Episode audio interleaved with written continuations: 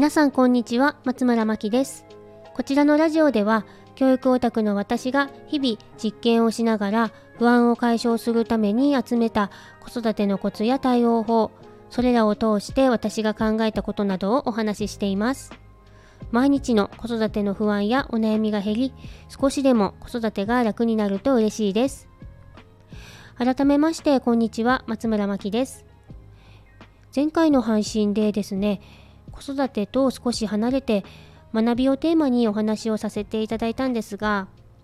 学び好きな皆様から感想をいただけまして、えー、逆に私がたくさんのお気づきをいただくことができました。本当にありがとうございます。私が話の中で大人の学びというフレーズを何気なく使ったんですが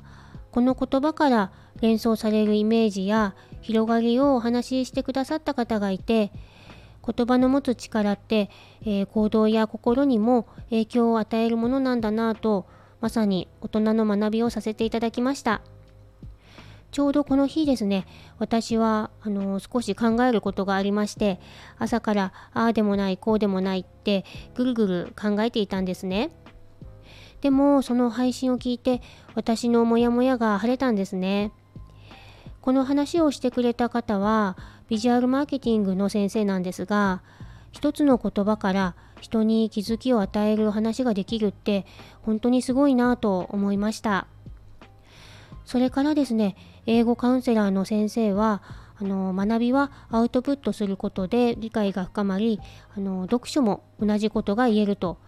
えー、読書と読解力の関係についてのお話が大変勉強になりました。同じ配信でも感じることや気づきのポイントって人それぞれでそこから学びがまた広がって自分だけでは気づけないことが知れるということが楽しいなって思いました。ということで今日のテーマですが本日開催のママカフェのテーマにもなっています読解力についてお話ししたいと思います。読解力と聞くと国語の文章読解が頭に浮かびますがもう少し大きく捉えてみると生きていく上で最重要スキルの一つとも言えます。すべての科目の土台となる読解力ですがどうしたらこの力を高めることができるのかさまざまな方法があると思います。えー、その中から、えー、今回は以前私が教えていただいた会話を利用した読解力を高める方法についてお話しさせていただきます。タイトルにもつけていますが具体と抽象がポイントになりましてこれが自在に操れるようになると読解力も鍛えられるということです。文章を読んで具体的な部分と抽象的な部分が区別できるようになるとこの文章の言いたいことが見えてきますよね。なので子供との会話の中でこの具体と抽象が行ったり来たりするような質問をしてみます。具体的なことを引き出す声かけは、例えばとか、具体的にとかですね。反対に抽象的なことを引き出す声かけは、まとめるとどんな感じかなとか、一言で言うととかですね。私は子供と本を読んだ後やテレビを見た後などインプットの後に聞くことが多いのですが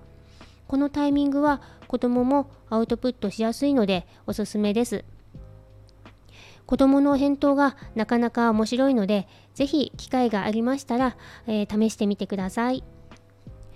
こんな感じで本日のママカフェでは、えー、家庭で実践できる読解力を高める方法についていろいろとお伝えさせていただきます。えー夜の22時からの、えー、回ですとまだ少し空きがありますので、ご興味ありましたら、レターからご連絡ください。参加費は1000円になります。えー、それからですね、え、現在子育て中のママさん向けに Zoom を使った無料相談も行っています。